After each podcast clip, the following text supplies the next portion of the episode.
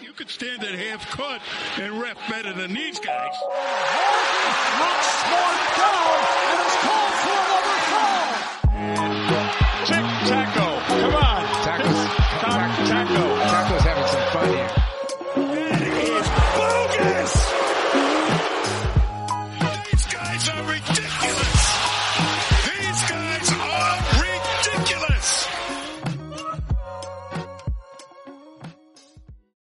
And we are back with another episode of From the Rafters. Sam and I are here recording on Saturday, April 10th, after the Celtics game versus the Minnesota Timberwolves. Had a mind fart there, but uh, we're here with our good friend Adam Taylor from Celtics Blog. How you doing today, man? Hey, what's going on, man? It's been a hot minute. I'm doing well, thank you. Thanks for having me on. It's uh, what's this? The fourth time now? Fifth time? It's got to be. You were the first ever guest outside of like just me and my friends that I ever had on the show. So it's I, I love love having you on. And then obviously you introduced me to Sam, who just does the show now. with- Some with some us. would say the patriarch of, of from the rafters. love I'm it. just uh, I'm just happy to be here, man. I always have a bunch of fun with you too. appreciate it uh, very much so uh, you joining us and uh, I, I guess we can start with the obvious jayson tatum the last time we did a podcast uh, i put in the title jayson tatum's sloppy offense and he apparently had a vendetta against me or something because 53 points career high absolutely wild night against the timberwolves i, I mean from where he was in those Knicks and Sixers games, it was just like a whole new player. He came out with a whole new fire out from under him. What did you see in that game? Obviously, he scored 53, so it was all good. But what did you see the big difference being against, like, you know, the times he was struggling against Philly and New York? I think more assertiveness, right? Like for far too much of the year, we've seen him like settle for those um those step back threes from the perimeter. He likes to attack off each slot. Um, if he does ever drive, then he, I think it's always more to set himself up for that stop fadeaway that he likes to use. Uh, whereas against the Timberwolves, I forgot to then my own brain fart. Against the Timberwolves, he was far more happy to get to the rim. He made a bunch of plays down there. One of a couple really stuck out to me, finishing through traffic. He used his frame a lot, got some free throws because of the the fact that he was being assertive and aggressive in the way he tried to get downhill. And then once you get going, the rim seems like 15 foot wide, right? And then when you can really start ramping your perimeter production up, and I think he had a really good game going inside out rather than what we usually see of him trying to get hot on the outside before going in. Um, just an all round, like it was a very professional performance, a veteran performance. And to do it at his age and do it with the swagger that he did, I thought that he had a great game, man. Probably one of the best Tatum games I've seen. yeah, I, I completely agree with you, Adam. I think it's really important for Tatum to start off the game by going to the basket.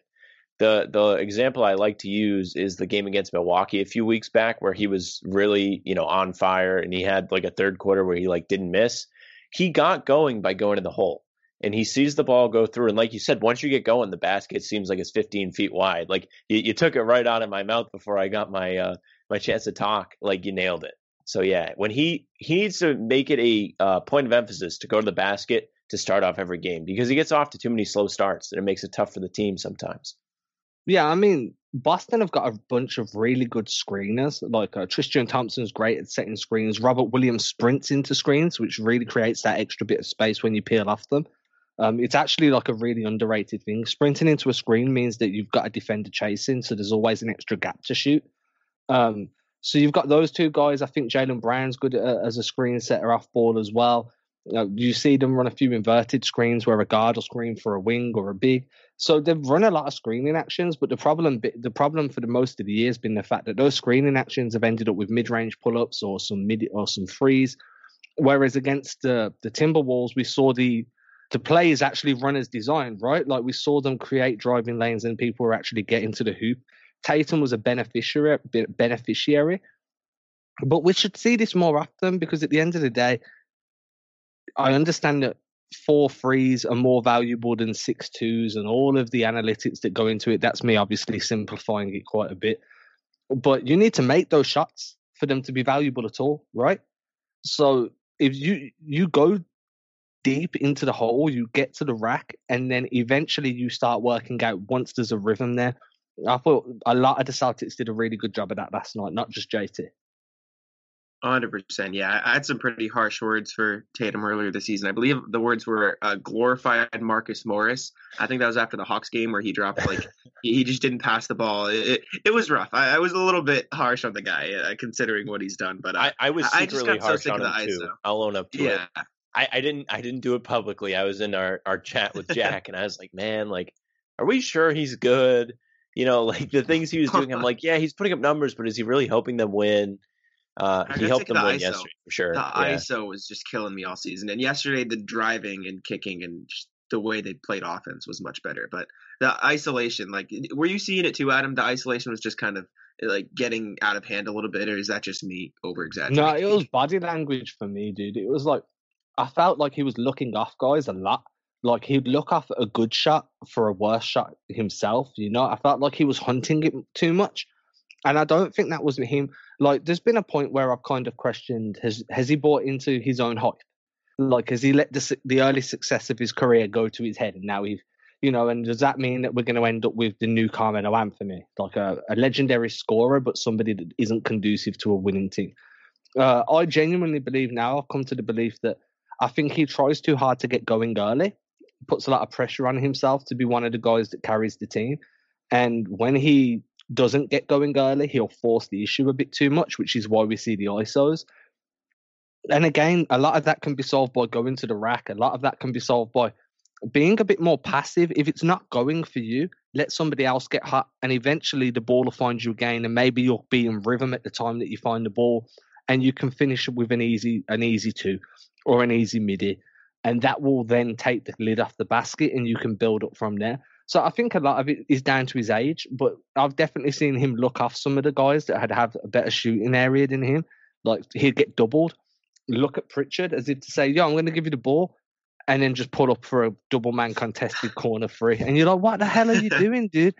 But I, again, I think that's just him putting pressure on himself to be that guy. And I just don't think you need to be that guy when there's three or four prime time scorers on the floor. Mm. I was doing some research earlier this season, and uh, I, I, we all know the stats. Like Jayson Tatum, like takes the most ISOs, but he's not efficient in them. But the the funny thing I saw was this was like a few months into the season, yeah, two spots below, two spots below Jayson Tatum on that. You know, uh, how often did they take isolation, like shots isolation percentage? Was Jeff Teague while he was with the Celtics, which was kind of disgusting. Like he was right in there with like C.J. McCollum, Giannis, Jayson Tatum. It was just like that that's when my pure hatred for Jeff Teague came about. But speaking of the man, I mean, when the Bucks decided to sit everybody last night against the Hornets, which I know pissed you off, they Sam. still lost. Yeah, I mean, the Celtics are trying to climb up the standings a little, and they sit everybody against a team that's above the Celtics. Yep, and uh, Jeff Teague pops off in his first start as a Buck, but uh, yeah, I know. Uh, a lot of Celtics fans were happy to see him go, but on the same wavelength of trades, I wanted to get your thoughts on the Daniel Theis trade in hindsight. Uh, and I, I, know you were happy to see Jeff Teague go as well because I, I know he wasn't your personal favorite. But uh, the emphatic uh, nod if you're watching on YouTube from Adam. Um, but I, want your thoughts on the Jeff Teague trade in hindsight, and we can go as far as you know the Evan Fournier trade in hindsight as well because the guy hasn't really uh, played much. So yeah. So Daniel Theis, right? That's the one you want yeah. me to talk about first. Yeah. Yeah, yeah. I mean, it sucks that his last game in a Celtic he misses a game-winning shot. I, I, think that's like um that's a really bad way to go out when you've been as productive as what Daniel Theis is, right? Like um Theis was one of the only bright spots for the Celtics during their struggles this year. I think that he was super valuable. He was super versatile in the way he operated as a pick man.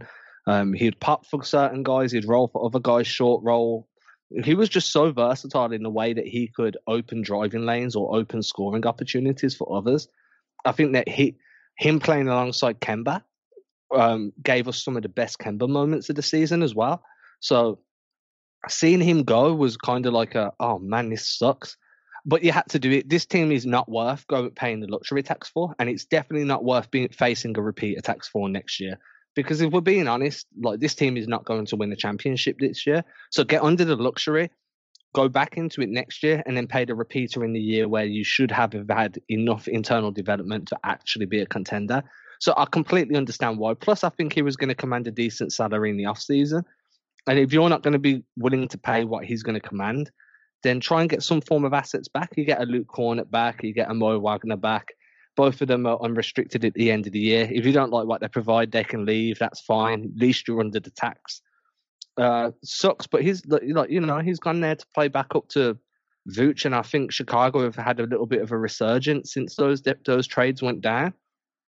Um, I, I, know they beat Brooklyn recently, um, so I, am okay with it. I think that he's gone to a, a an environment where he's going to get minutes. I think he's gone to an environment where he can impact the winning and the culture.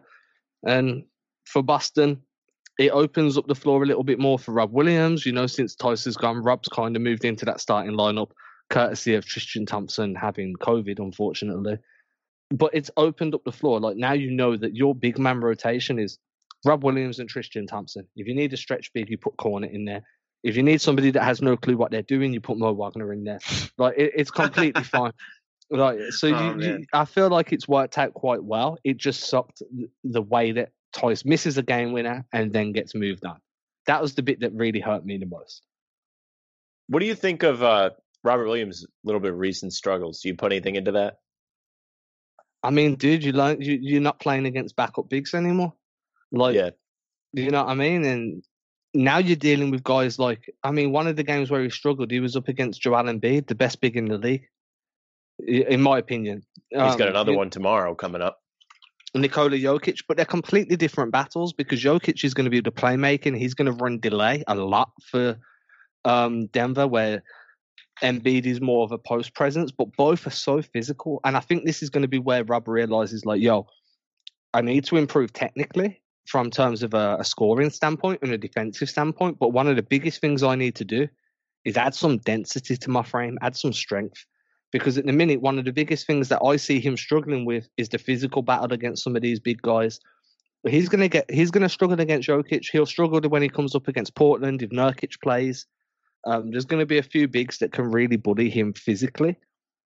But I think we're seeing some good flashes. You know, the playmaking, the short roll facilitation, the fact you can run him in handoffs, in weave actions, you can put him at the slot and ask him to set guys up, put him on an elbow and ask him to run an elbow set. He's perfectly fine there too. He can score lobs, he can score putbacks, he can you know, we saw some really good dominance on the glass when he first moved into this into the starting lineup, but teams aren't going to just let that happen. They're going to scheme against you. They're going to look for ways to keep you out of the game. And I think until Rob gets real consistent with that mid-range jumper, um, we're going to see him struggle a little bit on offense outside of lobs and stuff. But for me, I think that the biggest thing for me now is he just needs to keep playing as a starter, getting reps against this level of talent, and he needs to put on some strength. He needs to add some form of density to that frame. Yeah, I feel like there's going to be obvious growing pains. I mean, the guy hasn't had consistent starts until now in his career. He's barely had consistent had playing consistent time. Play, yeah. Exactly. So, I mean, you got to give him a chance to figure it out, and I think that was a big reason why the Theis trade happened at all in the first place. So, uh, I think they're willing to give him that, you know, leeway a little bit. But another center on the roster, Tristan Thompson, called out the ringer Kevin O'Connor in one of his press conferences. Had a very uh, articulate, we'll say, press conference as of late. What do you think of that? I mean, we've seen Celtics players firing back at the media in recent weeks. Do you like that? Do you think it, they're letting it get to them? I know there's two opposite viewpoints on the matter. I mean, first of all, Kevin O'Connor is the Celtics blog alum, so um, I'm always gonna have like a bunch of respect for what Kevin's done and how he's built himself up. Like he's doing what we're all trying to do, right? Except he's been successful at it. So I do think that from my perspective, it, unless I had three or four sources that confirm that, I probably wouldn't have put that out into the universe. Because if you're wrong, then you know players are going to call you on it. And even if you're right, players are going to call you on it. But at the end of the day, Kevin O'Connor's doing his job. That's what he's paid to do. You know, he's been given some information. He's paid to do this. So I don't think he was in the wrong for doing it. Um, I don't think Tristan Thompson's in the wrong for firing back either. End of the day, like um, both guys are doing a job, and both guys have their opinion on how that job's going on. Uh, and even like if I don't like someone, and I tell someone I don't like someone, like that doesn't mean I'm going to admit that I don't like them when questioned. you know what I mean? You're right, though. Yeah. yeah. If I if I work with them, like, and you know, if I'm working with someone and I'm like, man, this guy's a bit of a dick, and then someone's like, yo, did, did you call me a dick? I'm like, oh, I have to work with you all the time, so I'm gonna say no, man. That guy, you know, that that's just outside noise. Forget about that. So we don't know what's true. Um, I just found it entertaining. I think it was a bit harsh to just name drop one guy when there was more than one reporter reporting on that. Um, but it was very articulate. There was a lot of uh, good u- good vo- good uses of um, swearing vernacular. Yep, Oh, I, yeah, I think. Smith- yeah. Uh, but Sam, yeah, I you mean, think? we asked. I asked Tacko. Oh, go ahead. Go ahead. No, no, I, I want to hear about Tacko. Hold up. Sorry, Sam. I need to hear about it because Nope, you I interviewed wasn't Tacko gonna say recently, anything. I right? was just wiping my face. Yeah, so Yeah, I spoke. We spoke with Tacko about this. Um, when was that? Thursday, maybe. Yeah, Thursday. Spoke with Tacko about it, and Tacko said, "Like, look, everyone's humans at the end of the day. Sometimes the media will overstep their boundaries. Sometimes players will overstep their boundaries. But there's a world where everyone can thrive. You know, like if players give media certain levels of access, the media are going to give certain." courtesies back in the way they report things, in the way they shine lights on you. Um, but it's just Tacko was like, look, man, at the end of the day, Boston media is a tough, a tough nut. Everybody here expects um expects victory every day, and when you don't have it, there's some overreactions. I don't agree with a lot of the media outlets' portrayal of the Celtics this year. I think some of them are a little bit uh, outlandish. I think some of them are a little bit uh, too much. I'm not going to name which outlets because you know if they offer me a job, I'd still take it. Um, but it there are- goes. Yeah, dude, it is what it is, you know. But there's a couple of outlets where I think maybe, just maybe, you you you've pushed this a little bit too far, and you know maybe this isn't at the ringer. Like obviously, if the ringer offered me a job, I'd be like yes, but this isn't about the ringer. This is about Boston media. But I think maybe you're pushing it a little bit too far. Maybe the narratives you're pushing are a little bit impatient. I'd say, like you know, we can't you can't expect a team that's being led by 22 and 21, 23, 24 year olds to be contending for a title this year. If you did, then I, I think you were a little bit crazy. Um, it, but it is what it is, dude. It is what it is. Tacko said similar. It is what it is. I, think the I'm for the Celtics- oh. players talking shit to the media, Jack. I, I think I Yeah, think it just. It, I mean, why not? Like, who? Why? Why is it? I, I wish they would be more um, real, if if you will. Like, I like when like they they argue with other teams, guys on other teams. They don't act like they love everybody. Like, I have no problem with them calling out. Especially Jaylen Brown kind of said like, you know, he's had enough of the media. Like, that's fine. I mean. They're they're allowed to have voices. It's not like they're saying anything really terrible. I took that know? one personally because I'd released a very negative article that morning. And, uh, I'm pretty sure it, I'm I'm like 155 percent sure it wasn't aimed at me, but you, but you're just at the same time you're like, man, could that have been aimed at me? so you just don't know, like you know, it is it is what it is. Uh, I I like them clapping back. I think that we need more of that. I think it uh, also makes social media a lot more fun. That's right. Yeah, yeah. I feel like if it was aimed at you know me per se, I'd be like, I I would have that. Are they talking about me? They're talking about me. Like I'd be excited.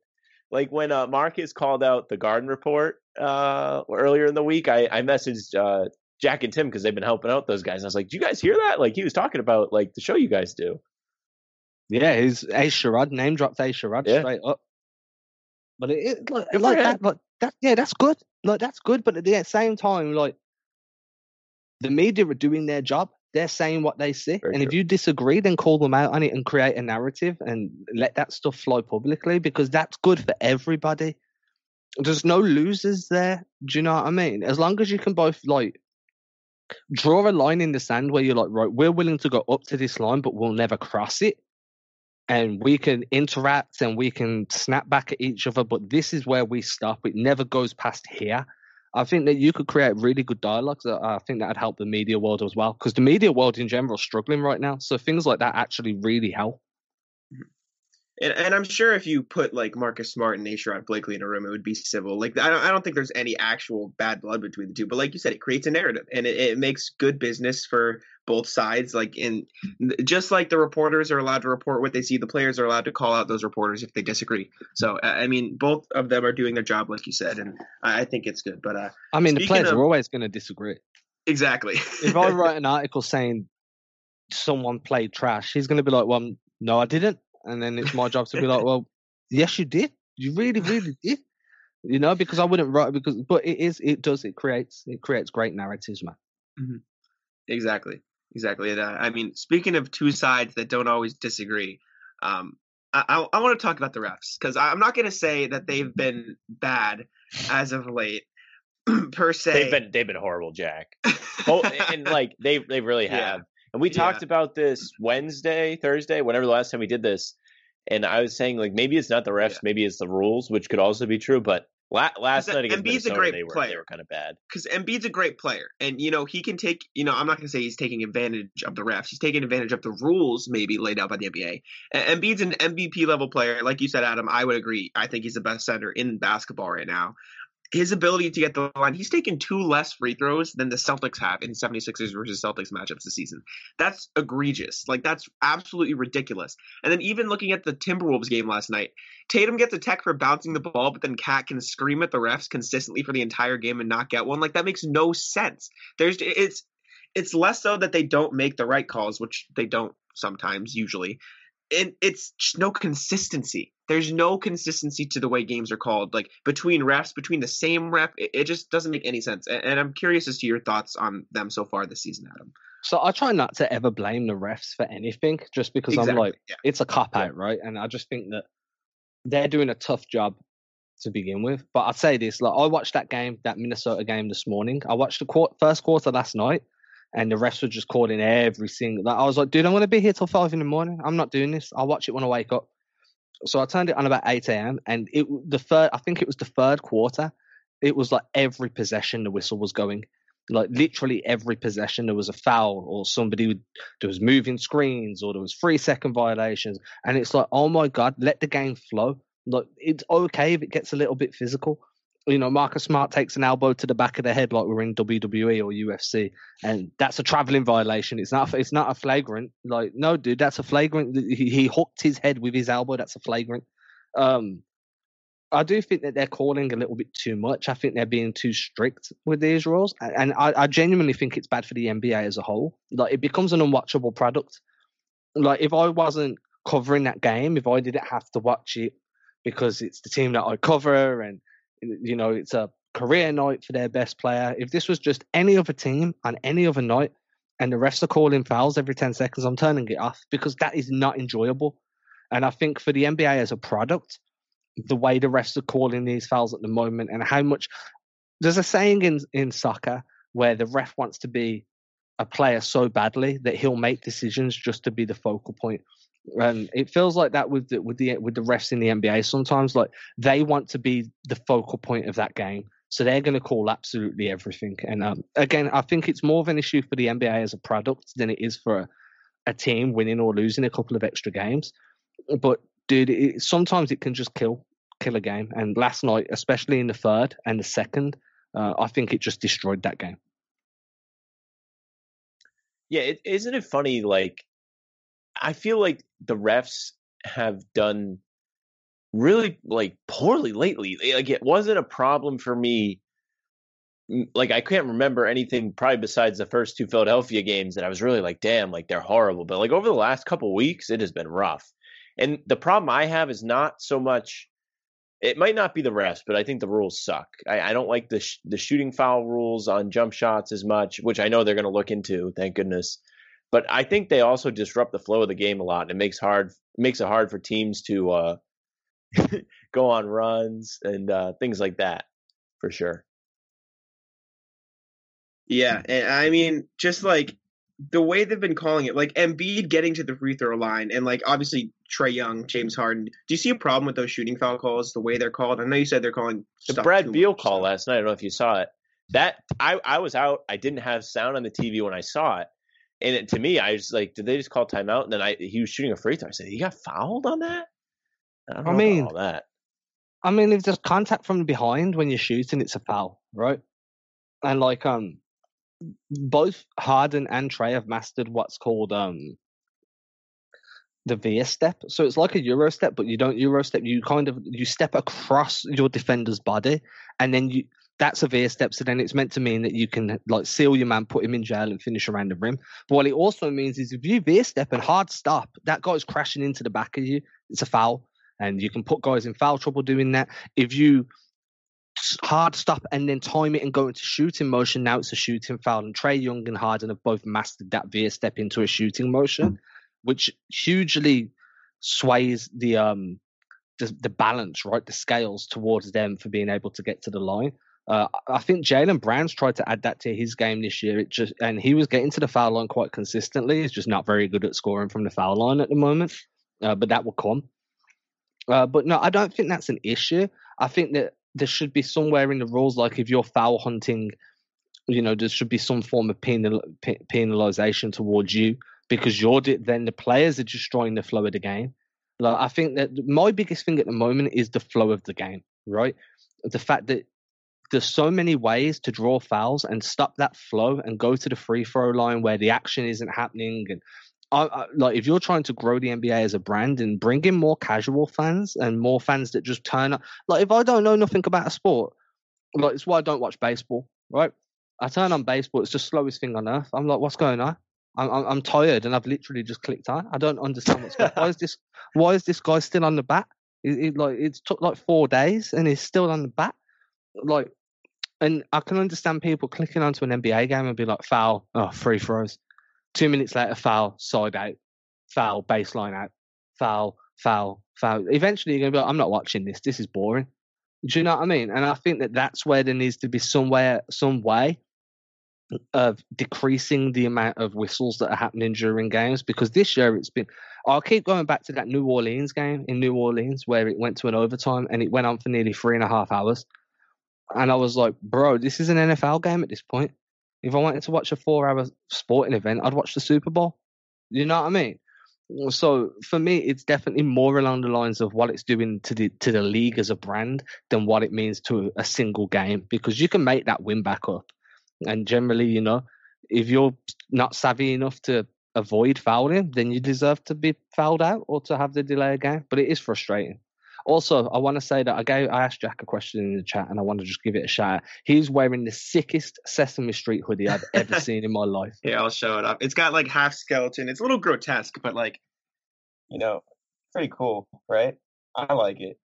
It's like a champion collab. His hoodie. You I mean, see Big Bird and, and yeah, Cookie dude. Monster. Pretty dope. I mean, whole gang. repping the Sesame Street, man. That's like so nineties, bro.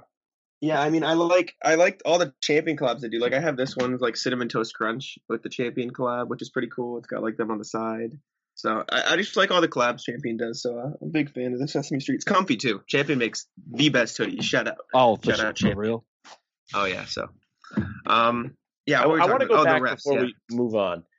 The the veer step, Adam. Right that's like say say they're driving, they cut them off with their body to go across on like a on a layup or something to seal the defender.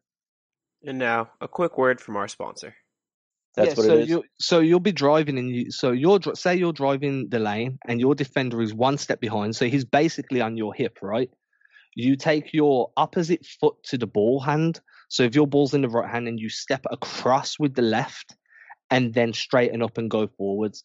And you're basically just putting them from the one hip, you're putting them directly behind you. It's just, it's like half a Euro step. You, you step across the defender's body, and that's a veer step. And you usually do it as part of the gather step, but you can also do it as part of, um, you know, you can do it and then kind of come to a hard stop. Um, gotcha. I'll, I'll, send some videos over to you guys, but it's definitely it's a very useful move. You see a lot of um, high level finishers use that move, and it's usually guards that does it. Right. The the problem I have with like the the fouls is jump shooters are looking for contact and like, like they get Luka. rewarded. Like Luka not, not jumps even into defenders. Yeah, that's what well, the jumping. If you if you pump fake and jump into someone, I feel like that's a little different. But like if you are taking like when they come off of screens, like Kemba does this, and I don't like it. Marcus will do it. It's just not natural for them to try and like. If you're shooting a jumper, you don't want to be going into somebody. You want to be getting a good look at the basket. And I think it's a problem that guys are getting rewarded for doing something that's not natural. Yeah, I mean, at the end of the day, if you're jumping forwards, you don't have the right shooting motion, so you're shooting unnaturally anyway. You can't get a good release point by jumping forwards. You have to jump up vertically and reach an apex before release. Um, so that's why I think you'll see a lot of these smaller guys like Kemba, like Marcus, try and draw those fouls because you'll peel off the screen, and if you've got a big man switched onto you, it's very hard to score like that. It's very hard to pull up vertically and shoot over a seven foot guy. So what's the best thing to do? Take take advantage of his lack of mobility and jump into him. and then get that three point shooting foul. And I understand why they're doing it. It's actually quite smart. But at the same time, like if you've got a big switched onto you, forget shooting a free. Just put him in a blender and get to the rim. You know, Yep, you're going to have size and. He doesn't do yeah, enough. you've got speed and mobility. So cross that guy up and get moving downhill. And when the help defense comes, kick it back out to the corner, and there's your free ball. And that's where my anger comes from because I'm like, stop shooting straight off the screen. Use the switch to your advantage. Draw that help there, and then you can get an easy free from the opposite side, from the weak side corner. It, it's just it makes so much sense to me. I'm I'm like, dude, I, I don't understand. Either I don't understand what's going on well enough, or these guys just are driving me insane. I I think it's the insanity thing. I know. I know. Sam and I talked about you know Tatum in the corner, and specifically, I think it was the Embiid game. If you have Embiid switched onto you, why are you taking a step back three when you can? I mean, you're Jayson Tatum is faster than Joel Embiid. That's not news, right? Like you can get by him, you can get crafty, get to the rim, but uh, he was just you know Yeah, he elects for the sidestep or in the step backs over these bigs, and I think it it leads to him having inefficient nights because he can just get an easy look, and we saw him do it yesterday, which is why he played so well. Uh, he doesn't do it enough. He needs to have like an awakening when he sees somebody that's as big as him or bigger in front of him. He needs to go to the basket instead of trying to shoot over him. It just doesn't make sense. Like you said, Adam, taking taking them to the basket, you're either going to get an easy layup or an easy three. There's no there's no uh, difference. Yeah, and then worst case scenario, you go to the foul line. You know what I mean? Yeah, okay, you might get blocked, you might get banged up a little bit, but guess what? This is the NBA. If you don't want to get blocked, go up and under on the rim so the rim acts your block protection. If you don't want to get banged up, Euro step. There's, there's ways around things, and I think that by not penetrating, you're just giving teams so much ability to pressure the ball on the perimeter, and then your shot clock's down to three seconds, and you're jacking up contested threes. And we've seen too much of that because you know there's going to be no penetration because it's not what Boston want to do. So we're just going to pressure the perimeter and we're going to push up into your grill, and uh, it it just never ends well. Yeah, and I think that next game and then this game against Minnesota, the Celtic the Celtics have moved forward with you know the aggressive approach. Obviously, Jaylen Brown had a super aggressive game against the Knicks, and then Jayson Tatum did it, and it worked. So. Uh, I, I think that has to be a big part of the game plan moving forward. But I, I kind of want to shift gears a little bit because I had a question I wanted to ask you about Romeo Langford so far, but I want to kind of make it a little bit broader and ask you, no, we, we what do you think- about Romeo? you want to talk about Romeo? Nah, go ahead. Nah, go ahead. I'm joking. well. I mean, it, it does include Romeo. I want to ask you. So, I- I think Evan Fournier, Tristan Thompson are going to be those first two guys off the bench when everyone's healthy. I I think the vets who need that presence. But And those after are that, definitely I good mean- guys to have. They've they've been playing really well, especially Fournier. He left missing back in March, except he just got COVID. Yeah, but past that, I think you could make an argument that Pritchard could be a lock in there too. But that ninth guy off the bench moving forward this year and in the playoffs is that going to be Romeo? Is it going to be Grant, who you know Brad Stevens has been pleased with? He said in his post game. Is it going to be Semi? Uh, I want your thoughts on who you think that should be because obviously Romeo, uh, you can talk about his play so far, eh, whether or not he's earned it. And then, even if you don't think Pritchard should be getting some of those minutes, and you think it should be given to a wing instead, uh, I want your thoughts on that. You know, sort of eight nine spot in that locked rotation for the Celtics. Yeah, I mean, I think Pritchard's earned that spot. I don't think that's any. Um, Pritchard's play is the reason why Jeff Teague isn't here now. You know, Payton Pritchard went into the season with a battle for um, backup point guard and won. Uh, so at the end of the day, this rookie is earned it. He's got deep three point range. He can facilitate. He can run the pick and roll. He pushes the pace. I think that I think that Pritchard's a lock for that rotation there as the eighth guy. Um, when it, after that, I genuinely think it's going to be matchup dependent. Personally, I think Romeo gives you more. He's got more. He's got more length. He's, he's fast. He can handle the rock. He can score on all three levels. Although he's quite shaky around the rim at the moment. Uh, I've been very vocal with the fact that he's another guy that needs to add some bulk to his frame because he just cannot absorb contact right now. It's so easy to knock off his line. Um, that's a big issue for him because he's a, he, you cannot be a slasher in the league and not absorb contact. So I think that maybe that might hinder him. Uh, he's definitely flashed some improvements from his three point shooting. He looks quite quite smooth. His mechanics are nice. His release point's nice.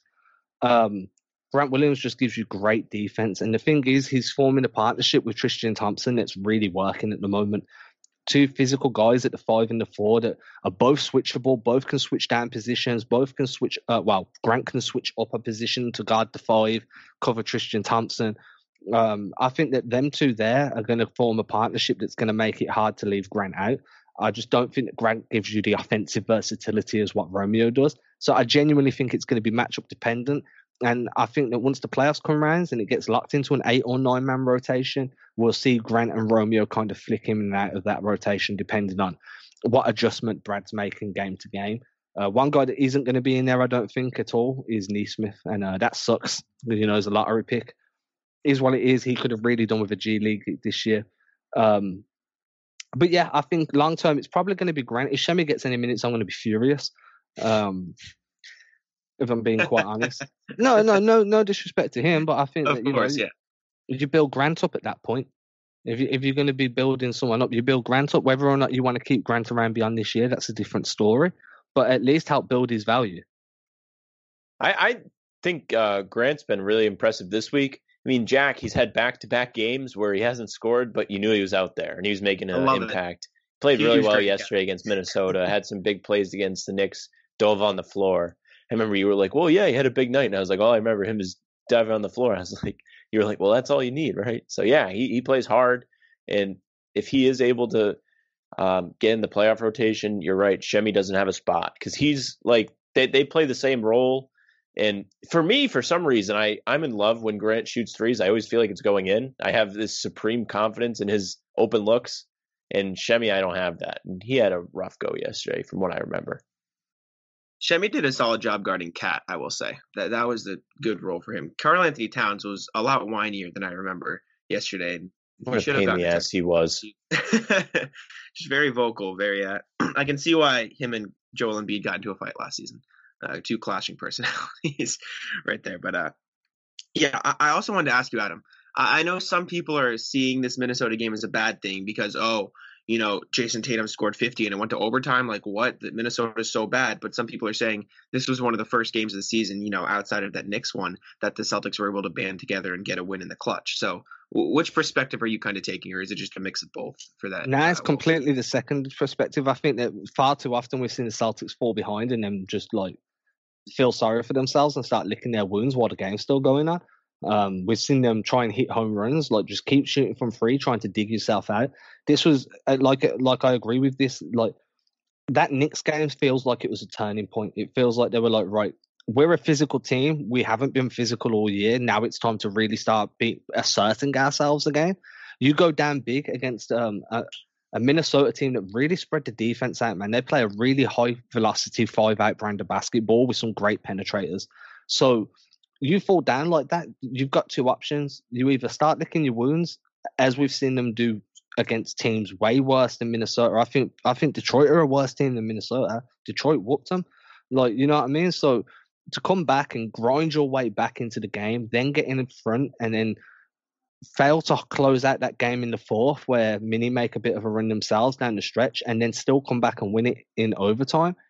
Like that that's great. That that's progress. That's something that you needed from Boston. It doesn't matter how you win, right? Let's go look at that Fast and Furious quote. Does you know winning's winning, inch or a mile. It doesn't matter if it's first overtime, second, third. At the end of the day, you came in, you went down early, you took some haymakers, and you pitched yourself up off the floor, and you ended up managing to figure out a way to win.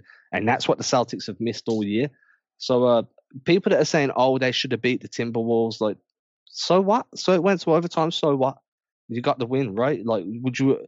Everyone would have preferred Boston to come out and and dominate from the opening tip, but that's just not how life is. So I'm I'm really happy to see them kind of battle through that adversity. Yeah, I agree. And I think uh, two things. One, Minnesota is for sure better than their record. At least last night they were. They've got uh, just about everybody healthy now. They were without Towns for quite some time, D'Angelo Russell for some time. Now they finally got all their guys. They gave the Celtics a good run. And I think Marcus Smart deserves a lot of the credit for the um, revival last night of the dead Celtics, along with Tatum, who had an excellent scoring night. But he was really the guy for me in the third quarter that was you know, taking everybody and saying like, "Let's go here, come on!" Like we're still in the game, and he made some huge plays defensively, hustle plays. They had um, a stretch where they forced three or four turnovers in a row. It was it was good basketball. Finally seeing them play like the Celtics again. Yeah, ironic that both Knicks games were kind of the turning points of the season, in my mind at least. You got that first first 25 point blowout, and then everything kind of went downhill. And then after this one, hopefully we can see that upward trend uh, coming along again towards the playoffs. But that's the next thing I wanted to talk about. And we can expand it past just the Celtics because I would argue that the Western Conference is far more interesting than the Eastern Conference this year because you got the top three in the East, and then it's just kind of like splat. You got Celtics within that group that's just struggling. But East, the Western Conference, I mean, you have. I think you have so many more interesting teams. Like the Suns this year are so good after being so bad for so long. The Jazz this year, the passing and everything they're doing. The Nuggets, Jokic is just unlike anything you've ever seen, and Aaron Gordon fits into that team perfectly. And yeah, I, I'm just a big Blazers guy because I love Dame Lillard, so that entertains me as well. So I, I want to see where your mind's at for the playoff predictions. Uh, we can go to the West and the East; it doesn't matter.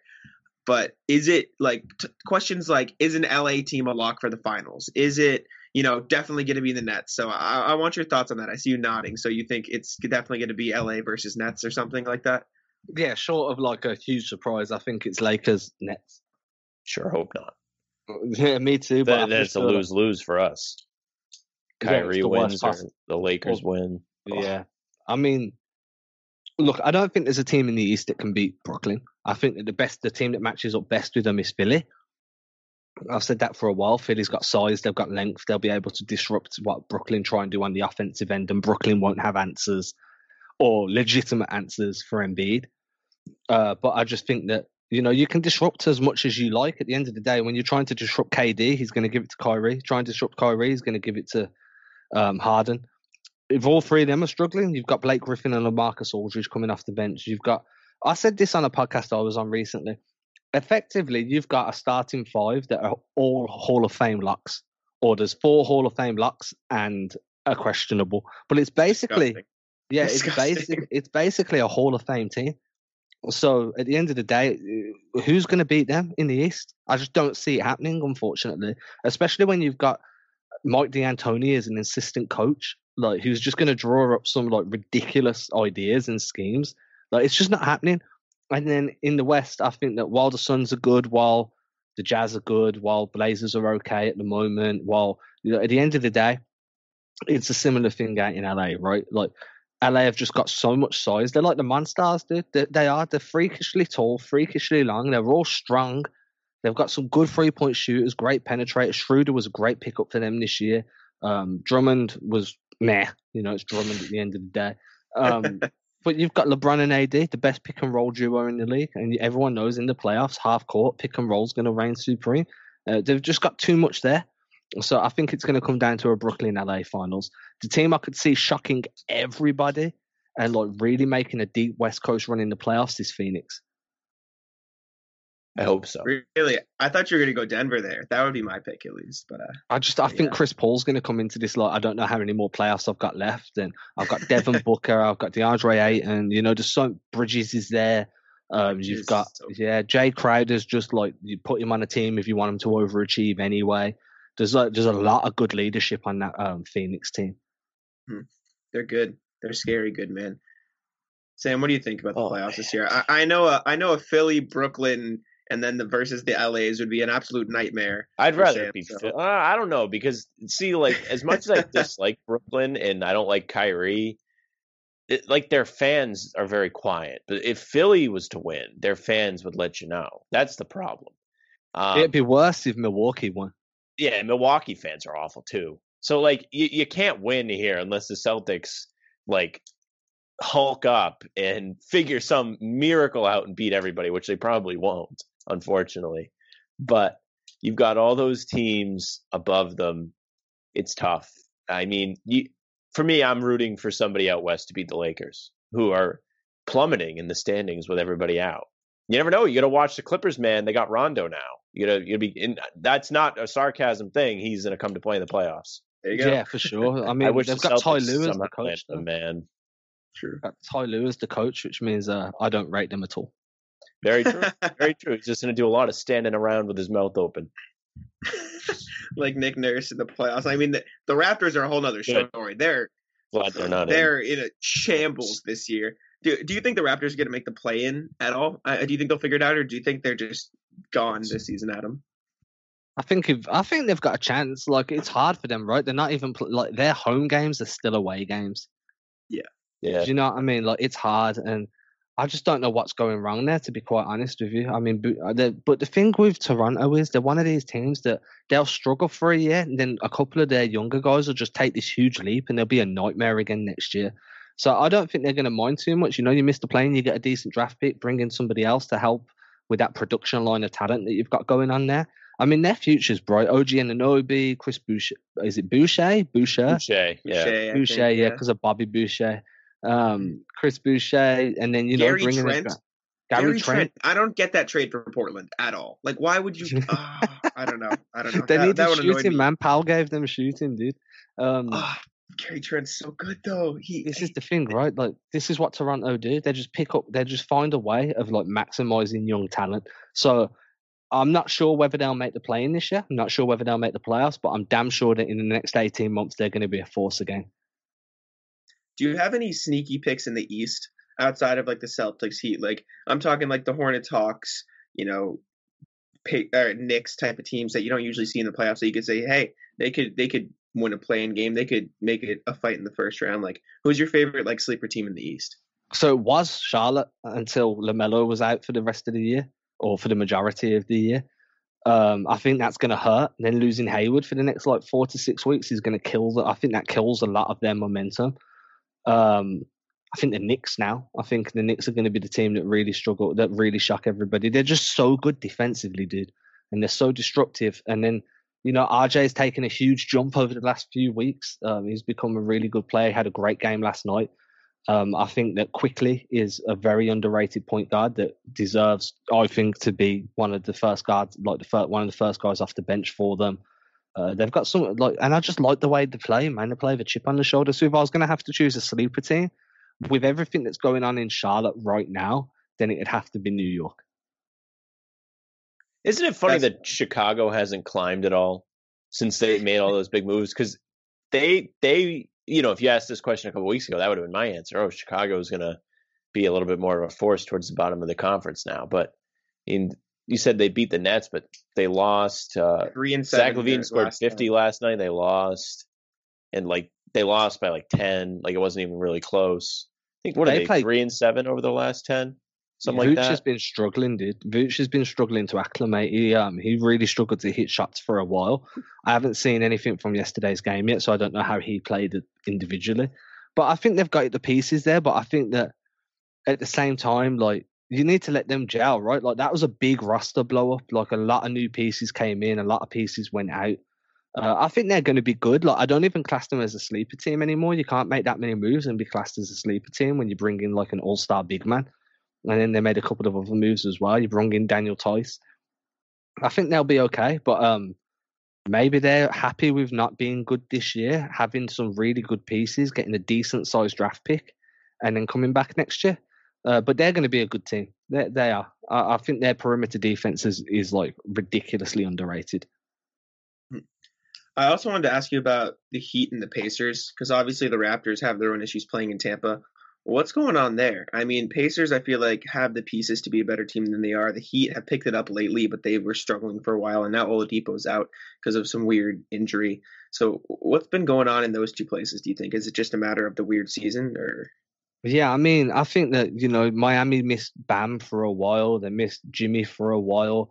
Then they've missed. Um, I think Dragic missed a bit of time too.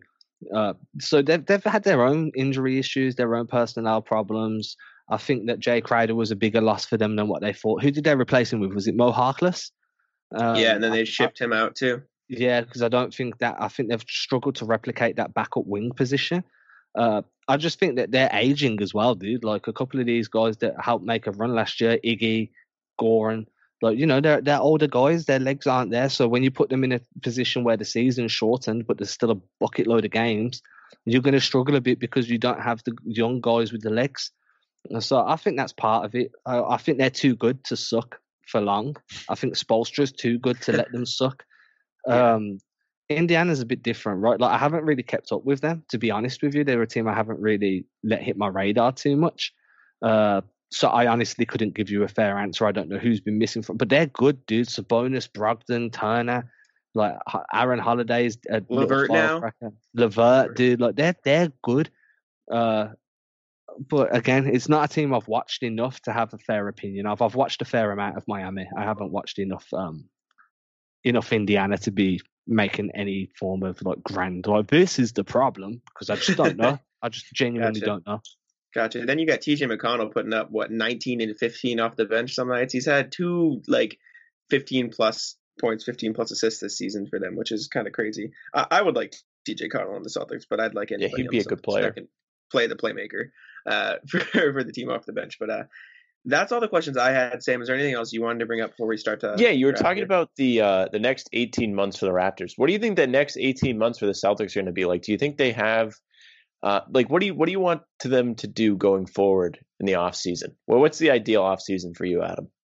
For me, I think uh, a lot of it's just based on internal development for me, right? Like I, I want them to really put some time into getting good coaching plans to to improve Nesmith, to improve Romeo, some good strength and conditioning plans. So you know Romeo and Robert there for me.